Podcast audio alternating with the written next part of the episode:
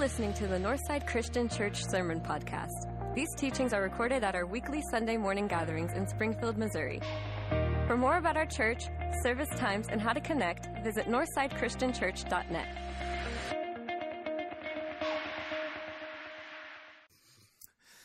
Our biggest problem isn't that we tell lies, it's that we live them. If you've been here the last couple of weeks, that's kind of where we're at in this series, is realizing that it's not just a problem that we tell lies, it is a problem, but we live these lies. Uh, Buzz Aldrin, as you can see him here, um, at the highlight of his career, meeting Megatron in the Transformers 3 movie.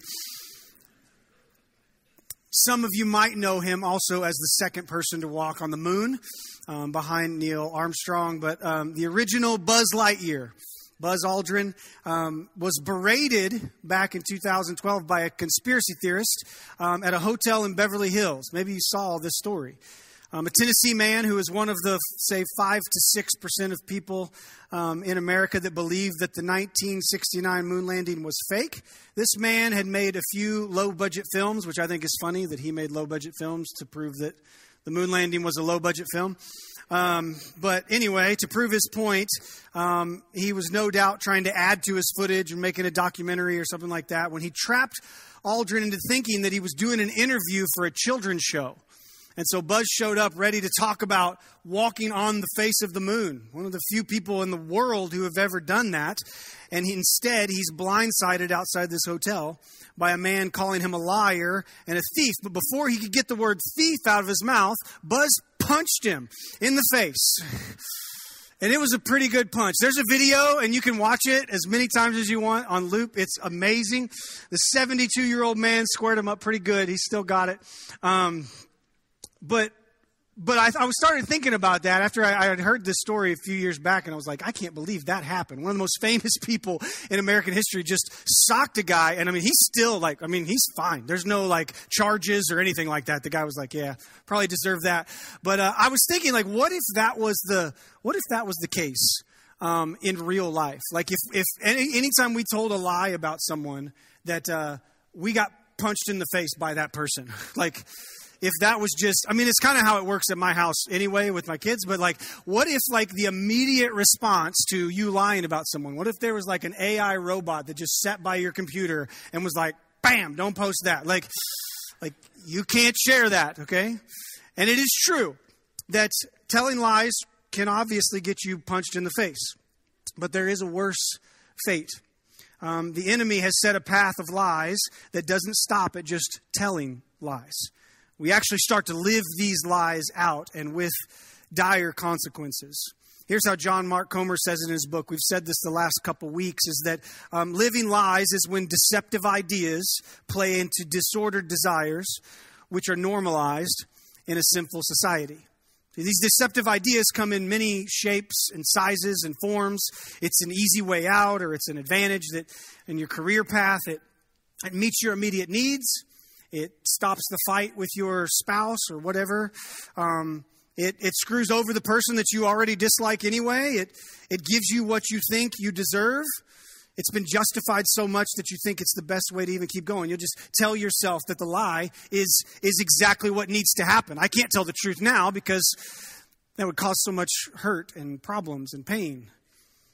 And so we, we've moved from telling lies to actually living them. Lies tell us what we want to hear, they give us what we think we need, and then they encourage us to wrap ourselves in a society or in a culture that only affirms those lies. And so we isolate ourselves from people trying to tell us the truth. Or, what's worse, we, we find a group of people that will just affirm those lies more and more and more. We call those echo chambers, deceptive ideas, disordered desires, sinful society. You know, last week in Wayne's message, he gave us some defensive tools to take every thought captive. He shared some ways that we can avoid buying into the lies altogether.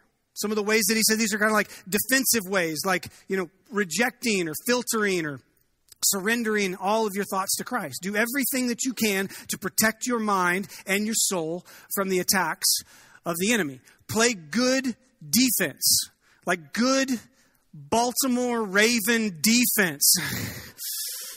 I know, we've already had one service. I got berated in the in a you know outside in the lobby. I was like, it's not personal. I'm a Broncos fan, so it's just painful. Okay, so the joke's on me, but good defense, right? To play good defense. He, he, mentioned having a helmet that, that protects your mind, setting up a filter, setting up boundaries, limiting your devices, being mindful of what shows you're watching or the things that are forming you, turning off the, the talk shows, minimizing the noise. All these are great defensive strategies to take every thought captive. As a matter of fact, that was the verse that we were, we were memorizing this, this week to take every thought captive. And this morning, I want to look at the other side even if we set up all of these defensive, prohibitive measures, you can still be susceptible to lies. I remember one preacher, hearing one preacher specifically talk about pornography addiction, how he says that, that we have more of a software problem than we do a hardware problem. And he wasn't talking about computers. He was saying we have more of a software. So, so you can throw out the computer, you can put on the, you know, the filtering devices, you can throw out your phone or your tablet, you can have all these external guardrails that can be very helpful. But the heart will find what the heart desires. How many of you try, have tried to hide the snacks in the back of the pantry, knowing that you won't be able to find them at three in the morning when you're hungry, right? The heart desires what the heart desires. And so, so we have more of a software problem with our hearts than we do a hardware problem. All of these defensive things are great. We got to fix the heart. Scripture tells us that the heart is deceitful. David says, David says that the, the heart and the flesh will fail us but God never will. All these defenses in the world can't hold up to the, what the heart wants when it wants to be deceived. You could say it this way that the heart is, that is not set on truth will live on lies. A heart that is, that is hungry for lies will find what it needs to eat.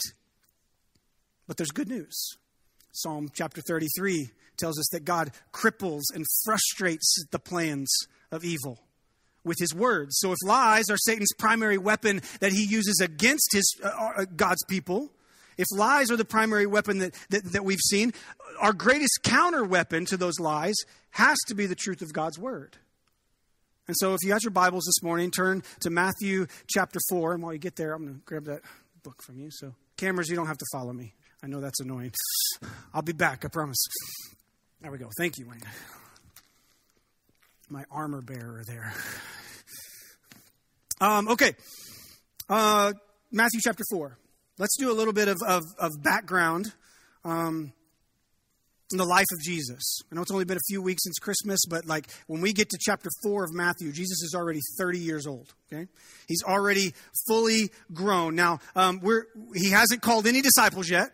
He hasn't started his ministry. If you read Matthew, Mark, Luke, and John, most of those are focused on the ministry of Jesus, the three years of ministry that he did. And he hasn't done any of that yet. As a matter of fact, in chapter 3, Jesus was just baptized. The end of chapter 3, Jesus is baptized by John the Baptist. And I point this out. This is important to remember because what we're about to go into, the temptation of Jesus, is uh, it, it comes right after, 40 days after he was baptized. It's the next thing in the text. And I point this out because we often, I think, have a view of discipleship that ends at the baptistry. Like we think that like we walk someone along the path of discipleship and once we baptize them, then they are a disciple and we don't really we don't really have there's nothing, nothing left. Like they leave, you know, the baptistry, they've been saved so they can ride that holy wave all the way to heaven. And I, I just say this as as something that we just we just need to pay attention to. It's a warranted to celebrate a baptism. It's one of the greatest things that can happen in a church service on Sunday morning.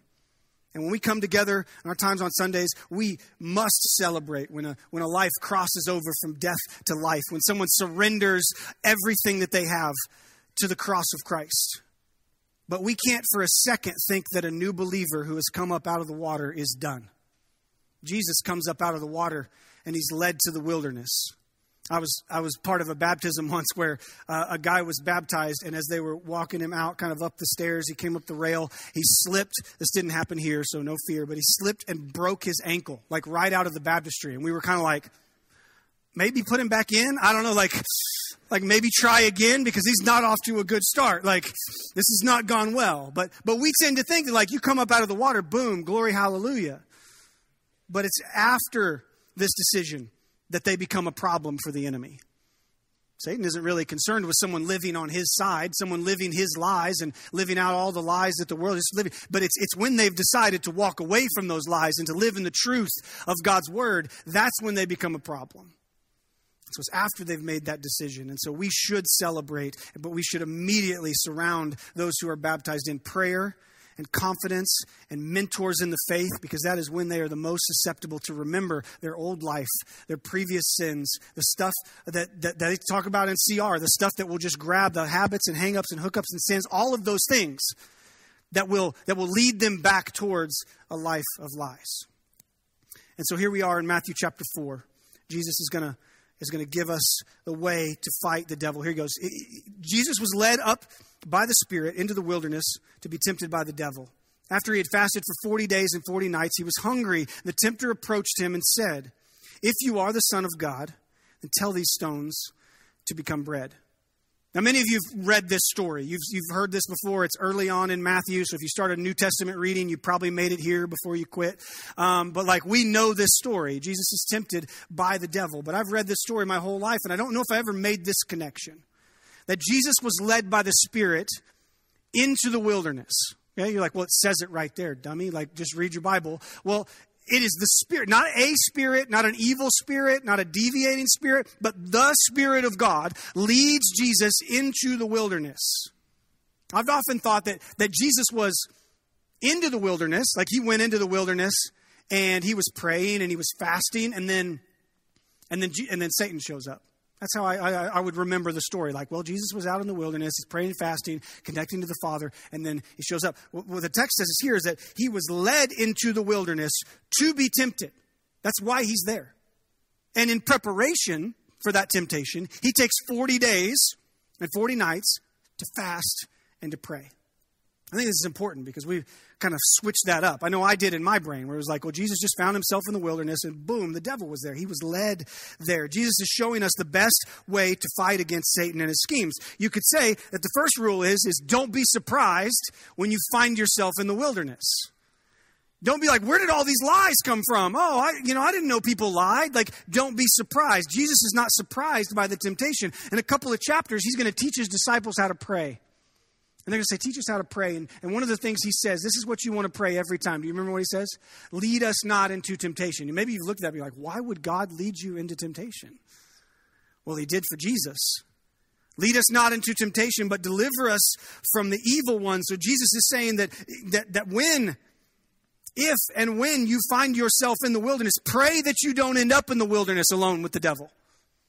But when you do, I'm going to show you how to cling to the truth. When you do, I've shown you how to walk this path. It's not an insurmountable thing. If you find yourself there, it's not a defeatist attitude. There's no way out. I'm going to give you the tools to do so. So Jesus fought the enemy not with physical strength or mental strength, but spiritual truth. He doesn't really outwit the devil. It's very short scriptures that he uses. It's very, very, uh, very pointed things that he uses here. So each attack we're going to see Satan hurl at Jesus is the same way that he tries to attack us. It's kind of like Satan is walking around like an electric fence. You know, maybe you grew up in church where people would, would pray over you a hedge of protection. You guys remember that? Is anybody ever a hedge of protection over you to be protected from the devil's schemes? Well, you know, we're in the 21st century now, so a hedge can be a, an electric fence of protection, right? Let's build electric fences of protection around us so the devil can't get in. But if you've ever been around electric fences, sometimes they don't always work all the way around. You ever seen like a cow or a dog try to get through an electric fence? Like they'll test it, right? They'll like go to one spot and hit that, like, oh, power's still on there. It would go around and do that. Say, okay, maybe children do this too, but like, like where can I get into this? You know, like I'm going to test it here, test it here. This is what Satan is doing. He's he doesn't just come on and just like you know full on. He's like testing. Where can I find a spot? He's poking and prodding until he finds a spot that you're susceptible he can climb through and start to, to sow his seeds of doubt and his lies and deceit. And so in this fence, there's, there's, there's four specific ways that he's going to come after you. He doesn't really change his plans. He doesn't really have to. They're working just fine. But here's, here's where he's coming after you. He's going he's going to test your identity, your desires, your priorities, and your ego. And if you look at verse 3, we see he goes right in on Jesus. It says, If you are the Son of God, tell these stones to become bread. Now, sometimes we skip over the first part of that verse. if you are the Son of God. Did you notice the jab at Jesus' identity? Most people skip it because, you know, it's just like we're getting to the, the bread and the stones and that sort of thing. This mocks the very identity of Jesus Christ, who is the Son of God. If you jump back one chapter in the book of Matthew, Jesus is baptized, and as he comes out of the water, what happens? A voice from heaven comes, comes from the sky, and the Father says, This is my Son, with whom I am well pleased. It confirms his identity as the Son of God, as part of the Godhead, the, the, the one true Son of God, the only begotten, the one that the whole Bible is about. And then just a chapter later, just 40 days later, a voice comes to him and says, If you are the Son of God, if he sows the seeds of doubt. Now, now here we have the accuser twisting and questioning, sowing seeds of doubt. The, the same tactic he uses in Genesis 3 with Eve when he says, Did God, did God really say? Did you actually hear it? Was it an audible voice? Are you sure that, that what he said about you is true? In the garden, Eve listened and doubted along with the enemy. You'll notice that Jesus is going to ignore this accusation twice. He's just not even going to acknowledge it. By the third time Satan tempts him, he doesn't even use that. He doesn't say, if you are the Son of God. The first two times, if you're the Son of God, do this. If you're the Son of God, do this. The third time, Satan just jumps right into the accusation because he's like, all right, that's not working. And that's how it needs to be. When, when Satan attacks your identity, let's make it a non starter. When, when he asks you, Are you really a child of God? You know the song we sing, uh, um, you know, that we're chosen, not forsaken, that, that he's, he's for us and not against us, all of those things. When that is questioned, do you have an answer to immediately shut him up? Or are you, are you filled with the same doubt that he's trying to get you to believe? Are you trying to go, Oh, well, you know, he said I was not forsaken, but I feel pretty alone right now. He said I was chosen, but I don't feel very special right now. And so you start to play along with the devil's schemes. Do you have a firm grip on the truth of what God says about your identity? You know, I had a, a piece of my identity stolen from me this week. Um, it's actually a little hard to talk about. I might even tear up, but I went to uh, I went to our new Chick Fil A here on the north side. Praise God, hallelujah. You Southsiders don't know the persecution that we have faced. And so here we are. We have a Chick fil A. And I am proud to say that day one, breakfast, lunch, and dinner, I was at Chick fil A. It wasn't on purpose, but maybe the purpose of the Lord. I was there. Um, and a couple days later, I decided that I wanted to try something different. Okay? I wanted to try something new. I've been eating Chick fil A for a long time. I always get the same thing. I usually get two chicken sandwiches. I don't mess with the fries. Don't need, don't need to take up that space. I know that's blasphemy to some of you guys, but I want the chicken. So I decided um, I was going to try this. I was going to try to just get one spicy chicken breast, okay? Not because I'm healthy, uh, without the bun, all that sort of stuff, not because I'm healthy, but I got plans, all right? So got one spicy chicken breast, and I was going to get a large side of mac and cheese and I was going to make myself some buffalo mac and cheese, okay? But I had to go. I couldn't order it through the app, which is how I would normally do it because people. But um, I I had to go up there because I needed a bigger bowl. Like it doesn't come in a big enough bowl to do all this with. So I'm going to like make this all together. And and I asked him. I go through. I was like, all right, I just need I need a spicy chicken breast, no bun, no pickles, and then I need a large um, mac and cheese. That's all. That's all I need. And then, oh, and I, was, I need a I need an extra bowl. Like, could you get me a bigger bowl? And they were like, Oh, are you doing that TikTok thing? I immediately apologized and left the building. No, I I had become one of them. I had become one of them. I was like, I don't know what you're talking about. I, I did say, I'm so sorry. You've probably had uh, a hundred people ask you this today, but I just wanted to try some buffalo mac and cheese. All I wanted to do was make this, and they were they were like, Oh no, it's no problem at all. And they give me a salad bowl, which is hilarious. A huge salad bowl that I'm mixing up cheese and chicken and buffalo sauce. And by the way, absolutely delicious. So maybe TikTok is a little bit redeemable.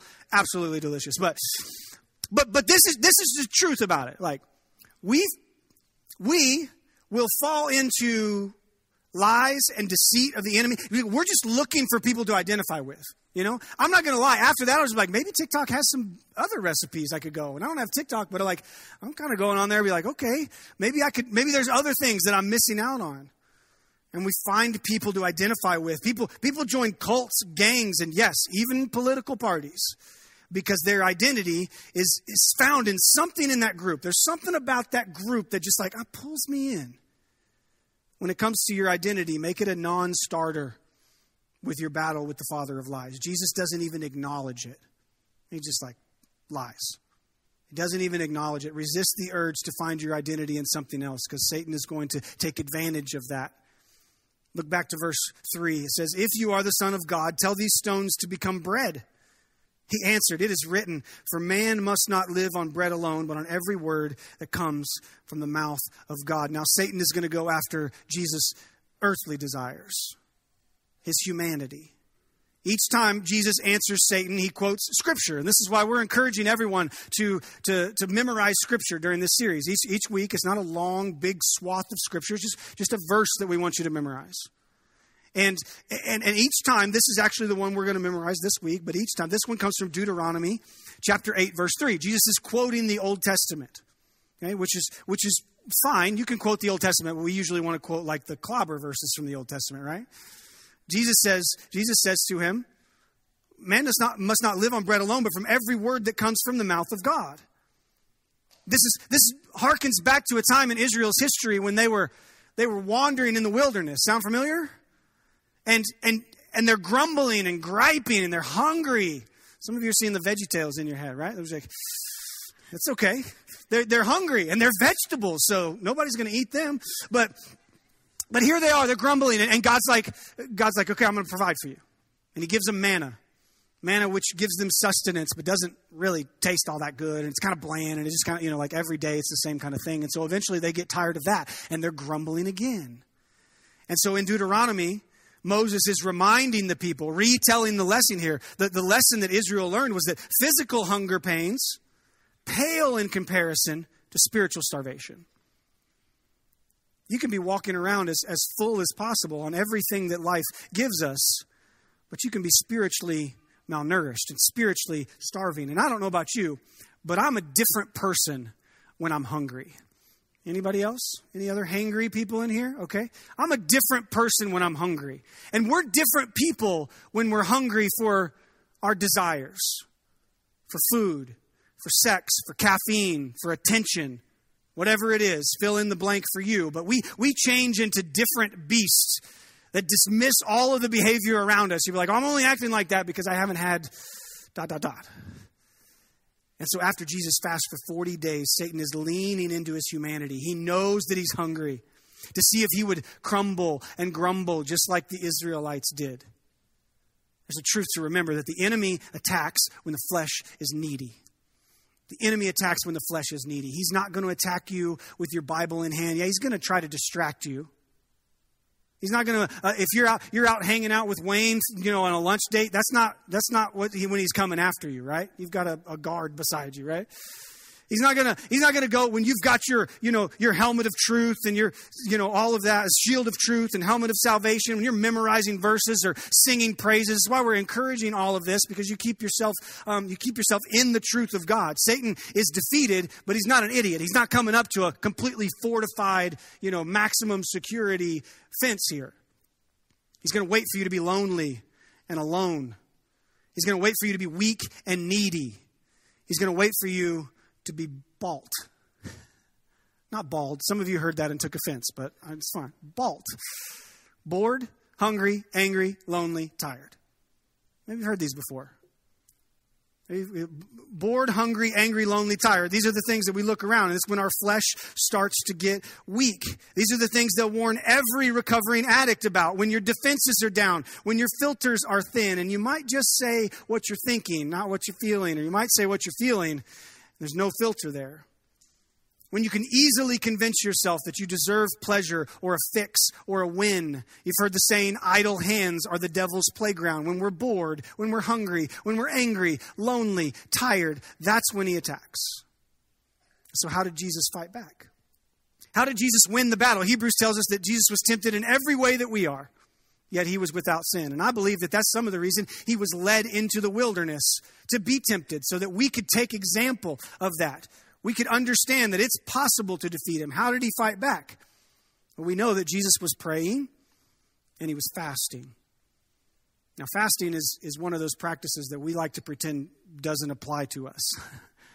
we like to, we don't really want to do that. Unless you're trying to lose some weight, I'll do some intermittent fasting and all that sort of stuff. But like, there's, you know, that, that that's not really for spiritual reasons, those current trends. But, but simply put, if you were talking about the practice of fasting, the practice of fasting is starving the flesh and feeding the spirit simultaneously, starving the flesh and feeding the spirit. And it doesn't have to be from food, although um, the actual uh, the actual practice of fasting is from food. It's not just abstinence from other things, but it is it is with food. But but starving the flesh from what it wants, what it says that it needs, and feeding the spirit. The Baptist pastor John Piper calls it fast. He calls fasting whole body hungering for God. The whole body hungering for God. Fasting connects our body in a way that we don't usually experience. It's, it's, it's skipping the, the coffee drive through to spend some time in prayer and focusing on the Lord. It's skipping a meal to remember God's provision, letting your body remind you, and it will remind you. It will remind you. You should, you should stop and get something to eat. You're, you're a little on edge. You know, you should have a Snickers. You know, like you know those commercials turn into Betty White.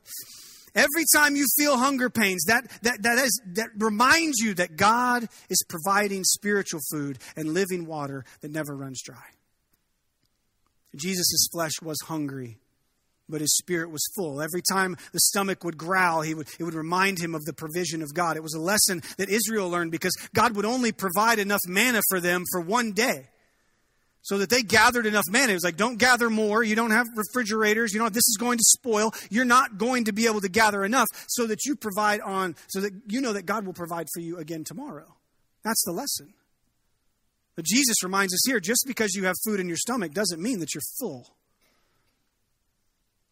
So Satan joins in the scripture quoting. The second time he tempts Jesus, he's actually going to quote scripture as well. Look at what he says in Matthew chapter 4, verses 5 through 7. He says, Then the devil took him to the holy city and had him stand on the pinnacle of the temple and said to him, If you are the Son of God, there it is again, throw yourself down, for it is written, He will give His angels orders concerning you, and they will support you with their hands, so that you will not strike your foot against a stone.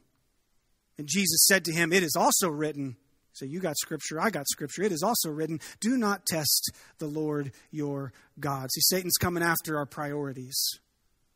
In just this one psalm, Satan almost quotes as much scripture as Jesus does in this whole chapter. This is, this is something worth remembering. It's important truth to know is that when you're battling Satan, he probably knows more scripture than you.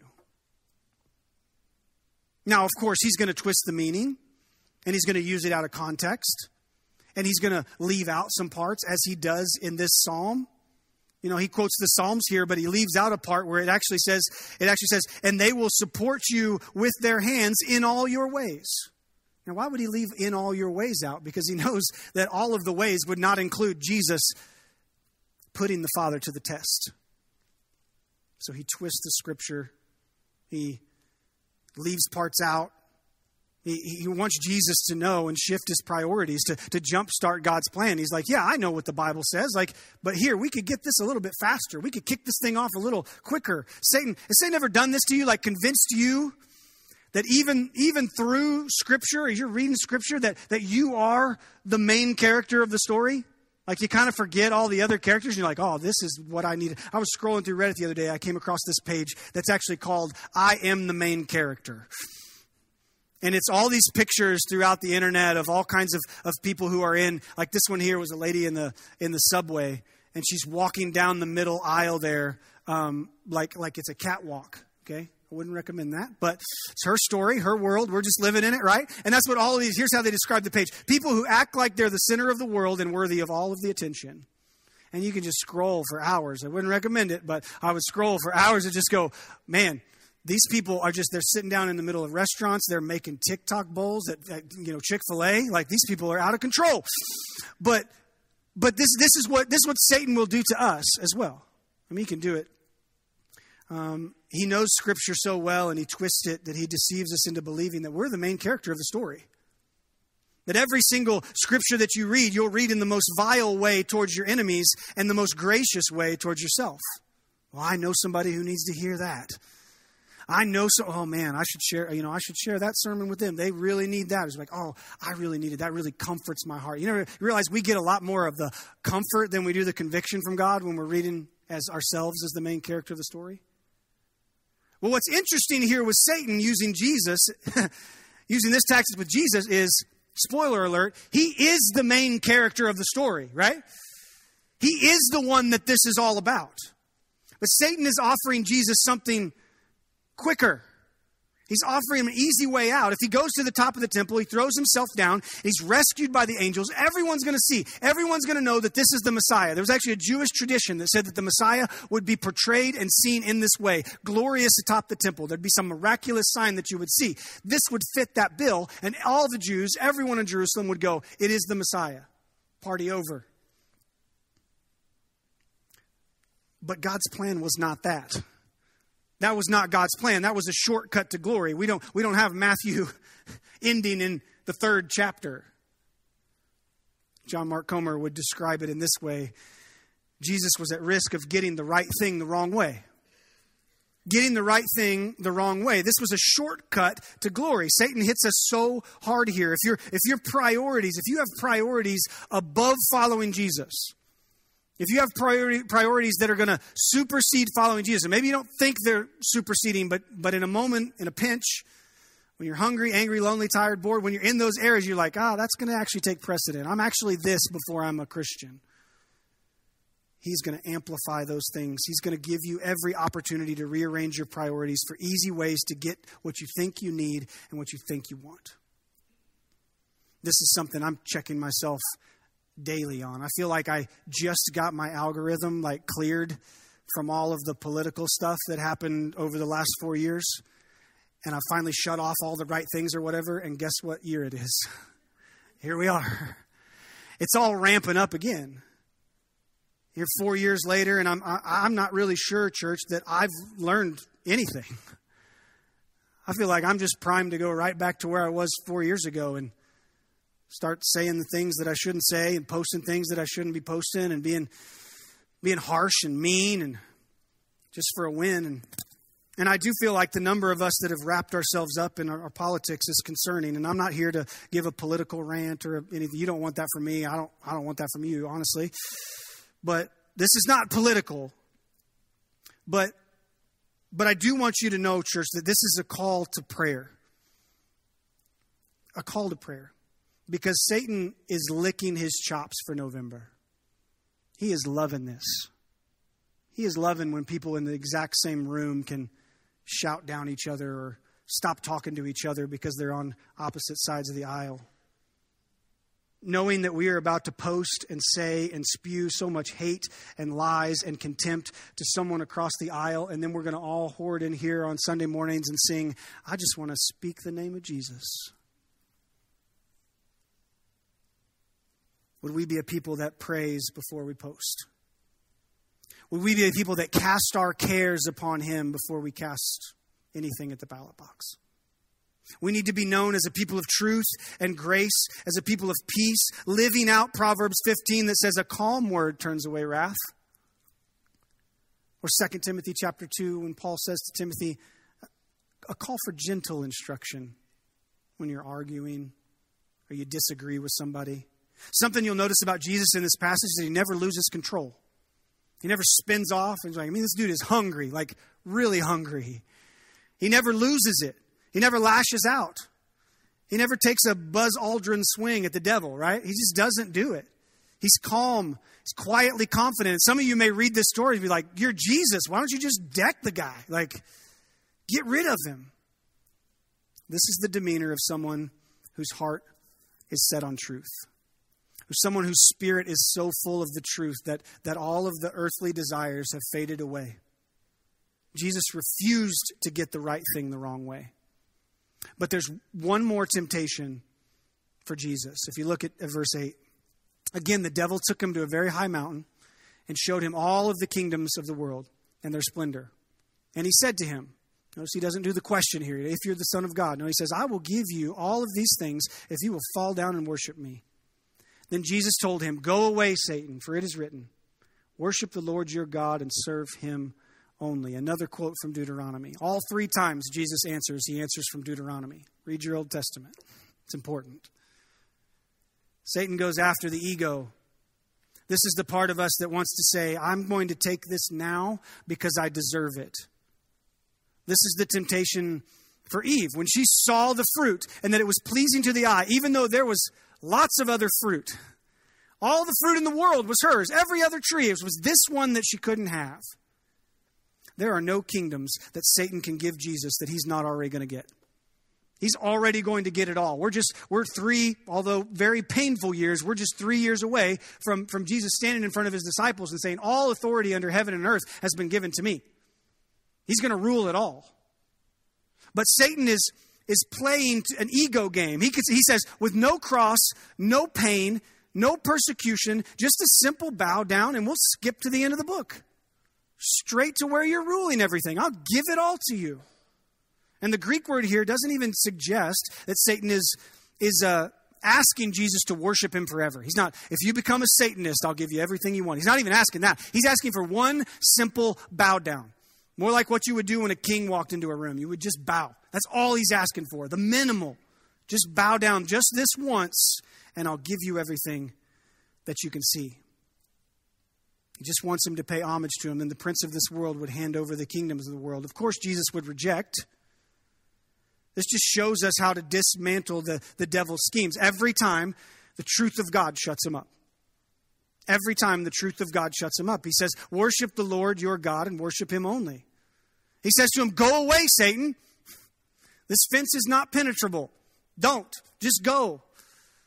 Notice the same words that he says there when he says, Go, Satan. That's the same phrase in the Greek that he's going to say to Peter right before he goes to the cross. Peter offers him the same thing. Hey, we can do this without the cross. Let's just go. Let's get out of here. You don't have to do this. Get behind me, Satan. It's the same phrase that he says to one of his disciples. He's not going to take the easy way out. He's not going to get the right things the wrong ways. But Satan has a way of convincing us that he can offer us something that's ultimately not his to give. He'll toy with your ego.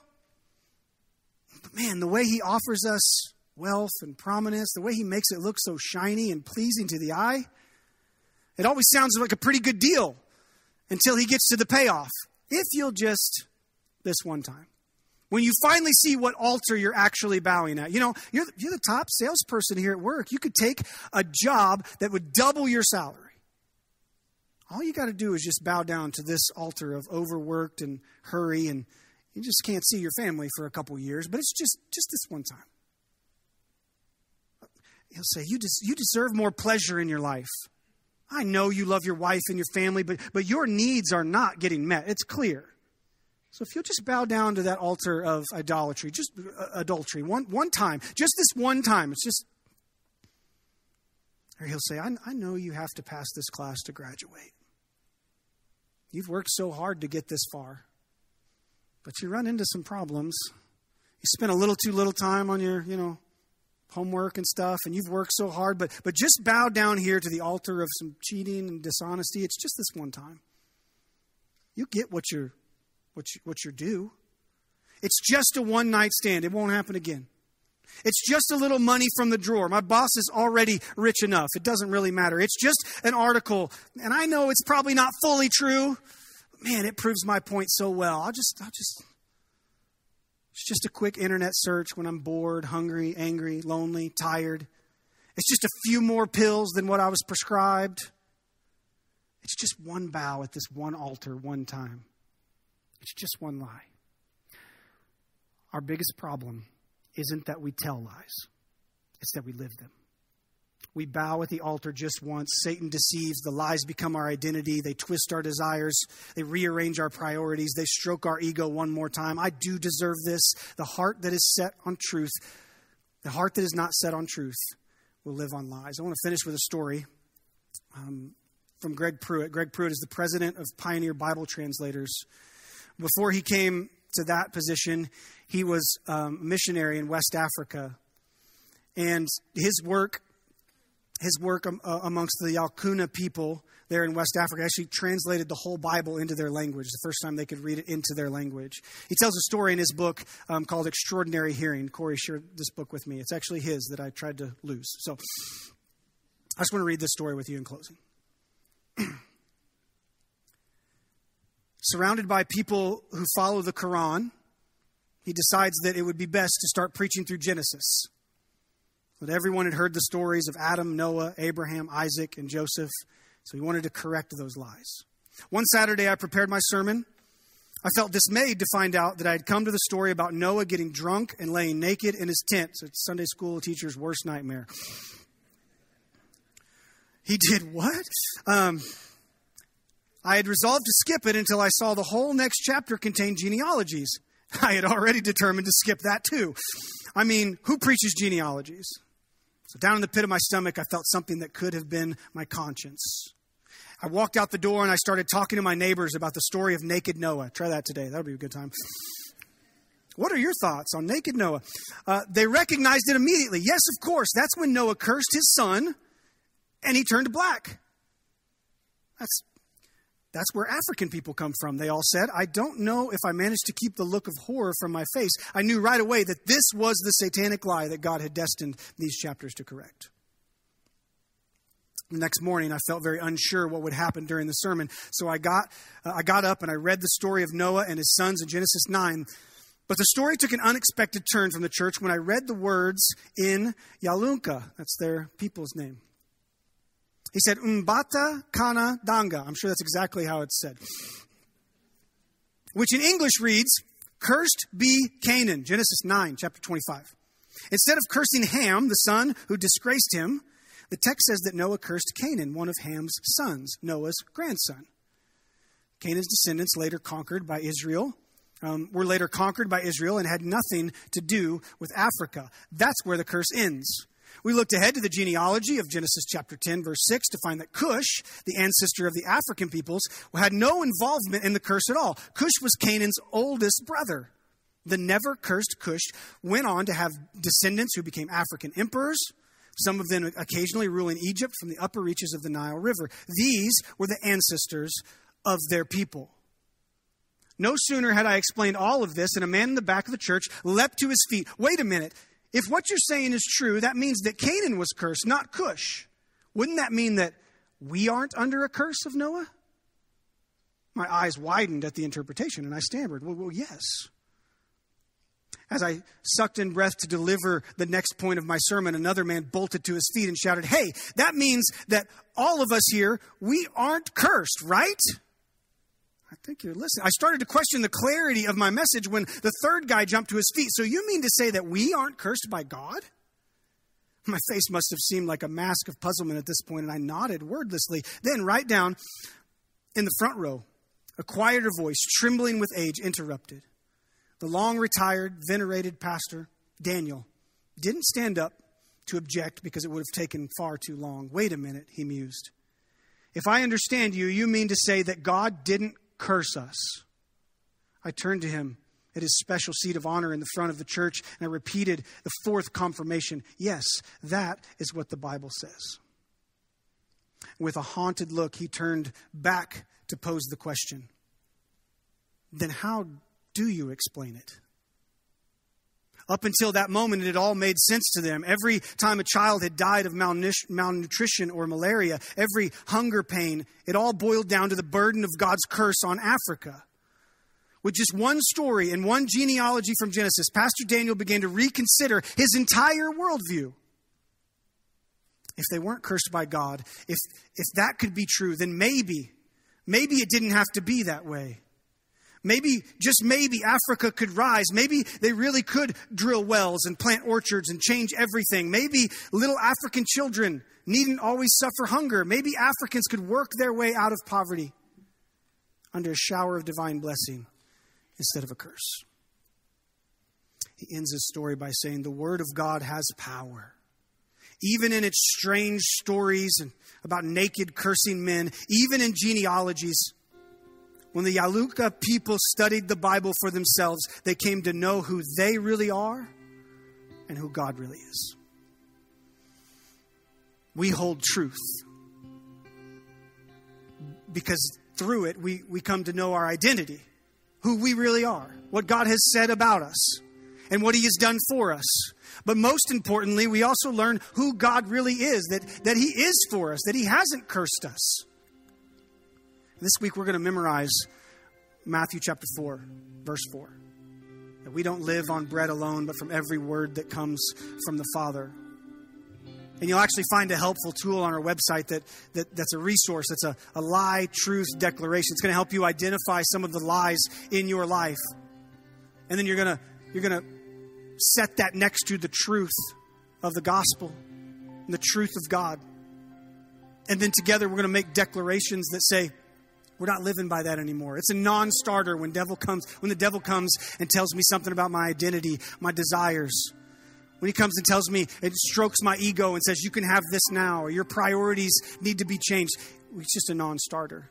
We can say get behind me Satan. As we sit and experience, we're going to experience a new song that the that the worship team has brought this morning and and I want you to just sit and reflect. You don't have to sing along, you don't have to keep your eyes open, anything like that. I want you just to pray and reflect on what truth God is calling you to. And when Kira directs you to stand during the song, I'd, I'd, I'd ask you to stand. And that's when our prayer team is going to come down the side. That's when I'll be out here at Decision Point if you want to talk about what the truth of God can really do to change your life from death to life.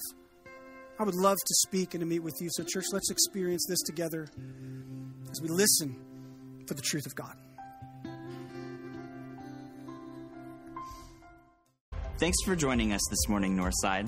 Before you go, make sure you check in and let us know you were here. Text the word check to 417 233 1200. If you want to respond to today's service, you can do that online through Decision Point. If you want to know more about baptism or becoming a member, you can request more info at northsidechristianchurch.net slash decision. This is also the place to find out about our life groups, find out what sort of service opportunities there are, or if you just need to get in touch with a minister. And if you're online, you probably use social media too. Make sure you're following along with Northside on our Facebook page, Instagram account, YouTube channel, or Twitter.